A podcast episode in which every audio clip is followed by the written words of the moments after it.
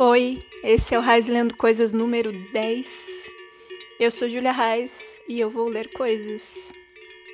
Hoje é dia 17 de outubro de 2020. Chegamos ao Raiz Lendo Coisas número 10, que eu tentei gravar no dia 10 do 10, mas não aconteceu, então está sendo hoje. Quero começar com vocês dizendo que, antes da gente ler as histórias, dizendo que eu estava aqui pensando, depois do almoço, que a gente usa um vocabulário para falar sobre as coisas que estão acontecendo, as coisas violentas, as afrontas, os, os desmontes, os ataques que estão acontecendo contra é, o povo brasileiro, o solo brasileiro.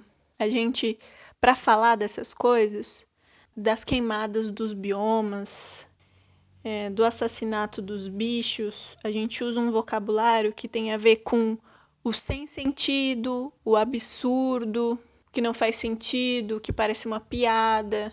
E aí eu me peguei pensando que, que isso está muito do equivocado, assim. Essas coisas que, que nos ferem diariamente, que estão acontecendo, têm todo sentido. Elas são coerentes dentro de um projeto que está sendo levado território que a gente compartilha hoje. Então não tem nada a ver com o não sentido. Eu acho que o não sentido está no nosso lado. O não sentido é o escape, o não sentido são nossos instrumentos. O não sentido é a ruptura, são as brechas o não sentido, o absurdo tem a ver com a poesia, os poemas que eu tento trazer para cá. Eu acho que esse episódio, esse episódio 10, todos os poemas têm a ver com isso, com uma estrutura que tenta romper com o sentido, romper com a ordem da sintaxe, inaugurar novos vocabulários, não entender, sentir e impulsionar o não sentido, admitir o perigo, e isso tudo parece muito abstrato ainda, mas eu acho que a gente ganha em investir no não sentido, na não lógica, porque justamente as coisas violentas que acontecem estão dentro de um paradigma, dentro de um projeto, elas são coerentes a esse conjunto de, de pensamento que nos destrói. Então vamos para as histórias de hoje. A primeira história é do Walter Toms, que já mandou uma outra aqui, que eu lembro que envolvia um, o funeral de, de, um, de uma pessoa da família, a avó dele que descobria que tinha um rapaz muitos anos que era apaixonado por ela. O Walter diz o seguinte dessa vez. Em 2010, eu trabalhei no censo do IBGE. Morava na parte norte de Curitiba, no Solar Bacaxeri, e a zona que eu cobria era na parte sul da cidade, era entre o Capão Raso e o Pinheirinho.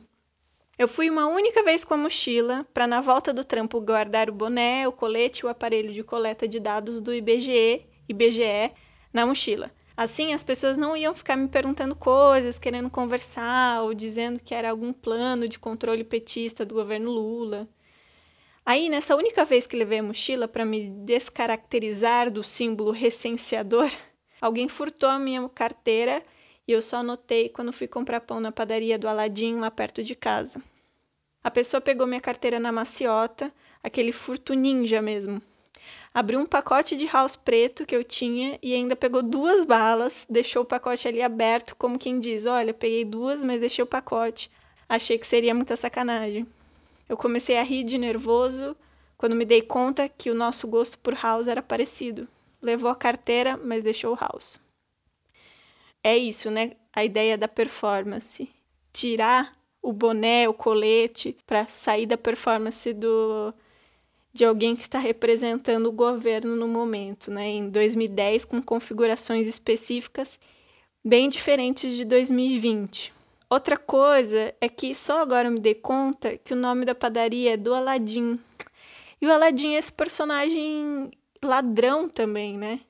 Um personagem que me instigava muito quando, quando eu era pequena, assim, eu acho que esse filme da Disney, a relação dele com a, com a Jasmine, com o gênio, e também o, o desenho do Mogli, eu acho que foram os que mais me impactaram. Vocês já pararam para pensar nisso, assim, nosso imaginário ter sido construído por um estúdio?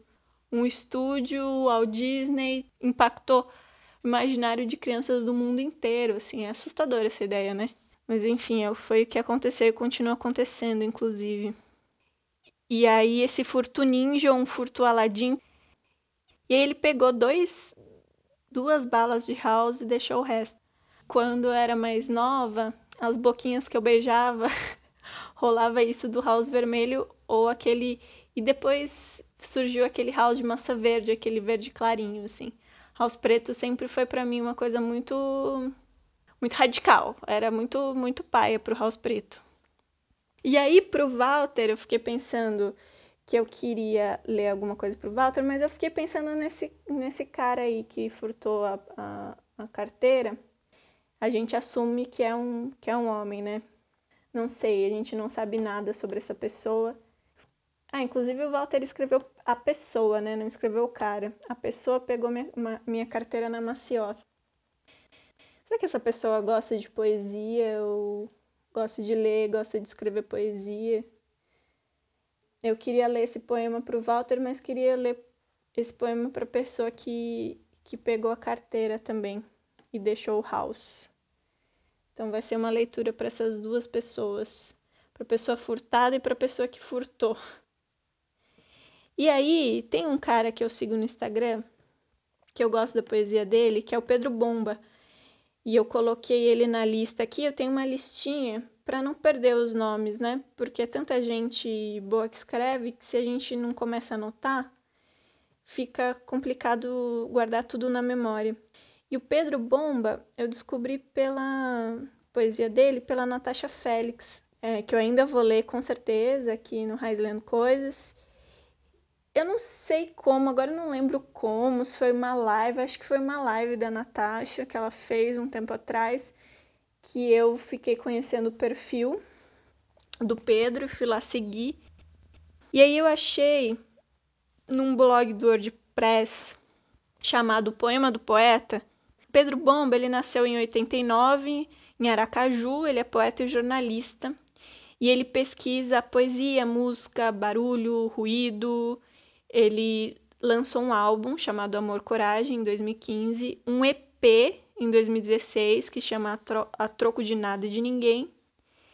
Em 2017, ele lançou também um vídeo single Quando Alguém Levanta a Mão e a Cena, e também o livro de poemas O Chão Dispõe a Queda. Talvez essa biografia esteja um pouco desatualizada, né? Que a gente já está em 2020, com certeza ele já fez outras coisas, mas dá para ouvir os álbuns do Pedro Bomba. Eu ainda vou fazer isso, está disponível no SoundCloud. Eu adoro quando o poeta também mexe com, com barulhos. Eu tenho uma, um sonho ainda de, de gravar um EP, que eu acho muito massa. Eu já tenho duas músicas em parceria com o meu amigo, Luciano, aqui de Curitiba. E não sei, eu queria fazer mais umas três, quatro de um livro de poemas meu chamado Cidade Menor e lançar. Ia ser muito massa. O que eu gostei também nesse post do, do blog O Poema do Poeta é que tem uma foto da letra do, do Pedro, de um pedaço do poema que eu vou ler, escrito à mão, assim, letra de forma num papel. E eu adorei ver isso, porque eu gosto muito de, de manuscrito, acho muito bonito. E gosto que tem uma rasura aqui no final do verso. Tem uma rasura. Então dá para ver é, que ele trocou o, o último verso, tenta apagar, mas sempre fica uma opacidade, né? Sempre dá para ver mais ou menos o que estava atrás. Então, sem mais demora, eu vou ler para o Walter Thoms e para a pessoa que furtou a carteira dele e deixou o resto do house, um poema do Pedro Bomba, poeta de Aracaju, que se chama Distraiu Jesus e roubou um carro. Distraiu Jesus e roubou um carro. Saiu por aí dando voltas e mais voltas. Jesus sequer deduziu. Deu iguarias e guloseimas e ele caiu feito chuva, fudido na garantia do chão. Jesus sequer cogitou. Fez distrações com galeto, farofa, porcos e farelos, misturou-o com quem não presta. Roubou um carro e a vela mareou em velocidade, arranhando arranhões áridos, securas, insignificâncias e potes de baga. Dirigiu com a cabeça para o lado de fora do carro, porque também é um cachorro tomando brisa. Quem passa agora por sua porta, cruzando mais de mil caminhos, vejam que doido cruzar caminhos na Avenida Central. Abandonou a caixa de deslocamentos para ver comer a chama no asfalto, para cobrir de fumaça os sinais de trânsito e esclarecer daltônicos e confundir proféticos. Buzinas acenderam-se quando disse seu nome Sou eu quem incendeio as metáforas, sou eu que toco fogo no carro, liberto os cavalos, subo no capô. Rebolo tanto e mais tanto que grito, grito tanto e mais tanto que rio à toa, e os carros não entendem nada, e os prédios fazem cochichos, e a carcaça borra o design da cidade, e Jesus dormindo no ponto. Escolhi esse poema porque, além disso do roubar o carro, ainda tem essa sintaxe ambígua, né? Porque quando eu li pela primeira vez, distraiu Jesus e roubou um carro, é, na minha cabeça o que aconteceu foi que Jesus se distraiu e roubou um carro. Jesus distraído roubou um carro. Então essa ideia já, já, já tinha me deixado é, doidona, assim, de que Jesus não num momento meio de, de cegueira distrativa, distrativa, não sei se existe essa palavra, cegueira distraída, foi lá e roubou um, roubou um carro. E aí depois quando eu li pela segunda vez, eu saquei que, que era outra coisa. Mas gosto também que esse sujeito está oculto, né? Alguém distraiu Jesus e alguém roubou um carro. Alguém saiu por aí dando voltas e voltas. Alguém deu iguarias, fez distrações, roubou um carro, dirigiu com a cabeça para o lado de fora. É um sujeito que, que ao longo do poema inteiro está oculto, então tem a ver com, o, com a história do Walter, no sentido que a gente não sabe né, quem foi essa pessoa que furtou, a gente não sabe nada sobre ela. Sujeito que está escondido porque se escondeu e também porque foi escondido, né? Quais sujeitos se escondem e, e são escondidos? E também eu acho que tem a ver com essa com essa reflexão muito da confusa que eu tentei trazer no começo do episódio, nesse último parágrafo, né? Os carros não entendem nada, os prédios fazem cochichos, a carcaça borra o design da cidade. Olha isso, né? O que, que é escrever uma frase como essa? Os carros não entendem nada. Isso que tem a ver com, com o não sentido da lógica, fora da, do imperativo do sentido, né? Então é isso. E na rasura dá para ver que o Pedro tinha escrito e Jesus por fora de tudo, o último verso, e depois ele riscou e escreveu e Jesus dormindo no ponto.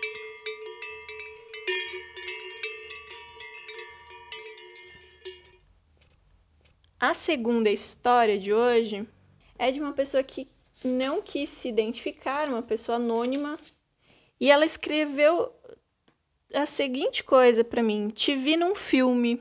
Foi a única coisa que essa pessoa anônima escreveu. Te vi num filme. E aí eu fico imaginando que é um filme que eu estava atuando, nossa, bem entre aspas, assim, até uma cara de pau gigantesca falar isso, que eu estava atuando no filme. Mas é que a minha amiga Graziela Brás e a Flora Suzuki, é, essa dupla aí, bem potente das mulheres no cinema aqui em Curitiba, elas fizeram uma sequência de, de curtas, foram três curtas, se eu não me engano. O Corpo Não É Meu, que é a partir de um poema da Flora sobre aborto.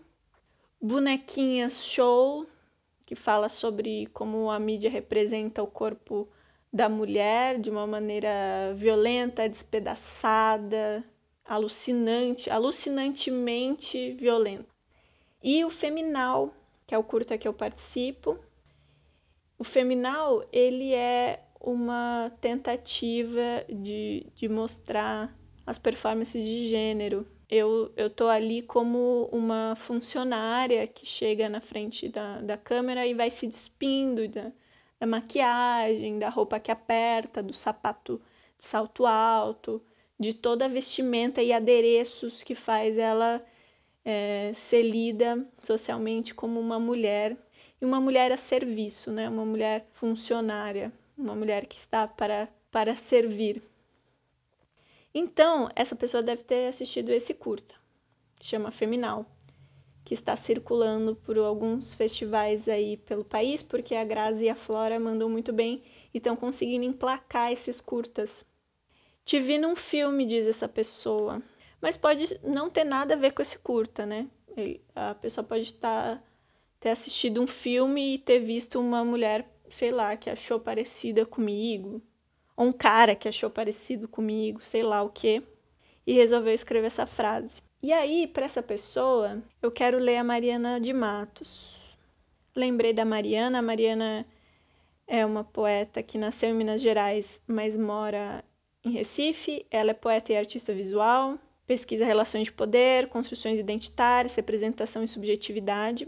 Também se dedica à fusão entre os campos da imagem e da palavra, é, da mesma forma que o, que o Pedro estava investigando as questões da, da palavra com som, né? Também é uma artista que está nas fronteiras, nas linguagens híbridas. E ela tem um post muito muito legal que eu acho que é um dos meus preferidos, inclusive, que é um post lá na Totem Pagu, a nossa firma de poesia, que eu já falei aqui várias vezes, editada por mim e pela Natasha Tiné esse post ficou com o título Conviver com uma mina é um perigo, que eu adoro. E eu lembrei dele porque ele usa a palavra cinema. E aí eu queria fazer um exercício que pode parecer meio bobinho, mas eu fiquei com vontade de fazer, que é substituir a palavra poema para a palavra cinema. Fiquei com vontade de fazer isso, é, um, essa pequena intervenção meio, meio infantil aí nos poemas da Mariana, que ficam assim: É impossível moralizar o cinema. Cinema é aventura, não experiência inofensiva. Arrumo, arame, tatame, contenda, cinema é salto e queda livre. A vida acesa é poesia. Cabe em um cinema o acolhimento do absurdo, crises, crinas, metais pesados, cristais. Em um cinema cabe a celebração da forte chuva, entender que a água lava, entender que ela inunda. Em um cinema, certamente, mora a dúvida. Pessoa anônima, escreve para mim um poema com esse, com esse título, te vi num filme e me manda.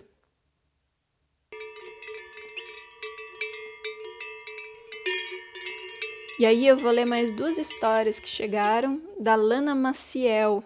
A Lana mandou duas historinhas pequenas, então eu vou ler as duas e responder.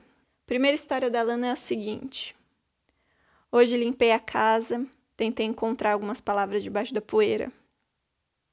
Às vezes sinto que a pandemia me tirou a voz e só deixou as mãos, mãos que uso para criar e comunicar, mas que queriam urgentemente afagar alguém para dar amor. E a segunda, ela escreve o seguinte: Sonhei que andava a cavalo dentro de um córrego e no meio do caminho descia para empurrar latas de cerveja para o canto.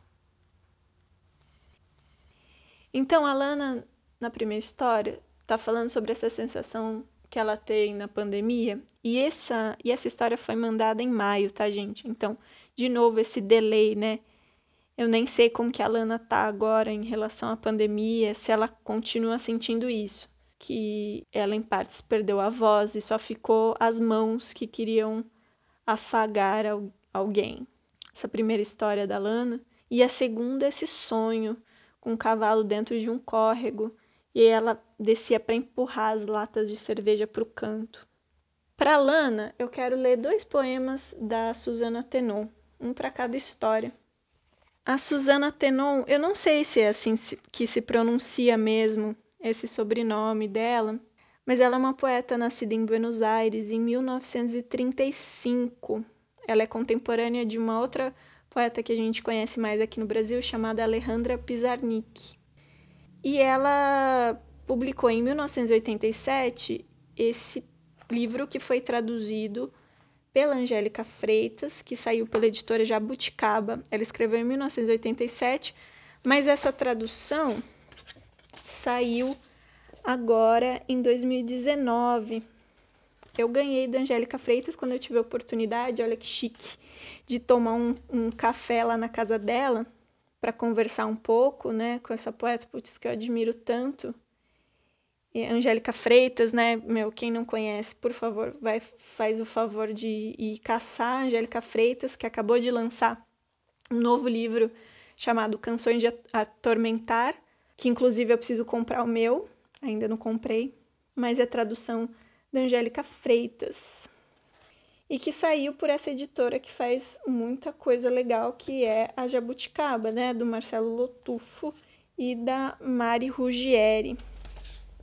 Então, para Lana Maciel, eu quero ler dois poemas da Susana Tenon. O primeiro, um poema de confusão e amor, já que a gente está falando das coisas que escapam do, do sentido. E como ela falou que que as mãos dela estavam querendo acariciar alguém para dar amor, eu quis ler esse aqui. Vamos lá. Se você dormisse em Ramos Mejia, amada minha, que confusão seria! Como cairia seus pés? Como para chegar à noite embarcaria ao meio-dia? Que confusão seria! Com a sua voz esclerosada, com a sua irmã e suas manias, com seus primos, capitães, fazendo-nos companhia, que confusão seria! Com a sua mãe na janela, com a sua mãe noite e dia, com a sua mãe que nos estende a sua cama negra de formigas, que confusão seria! Sem seus ocos nos meus ocos, sem suas sombras nas minhas, sem dedos com que batucar o tambor da agonia. Se você dormisse em Ramos Mejia, amada minha, que confusão seria! Que confusão seria, amada, amada minha!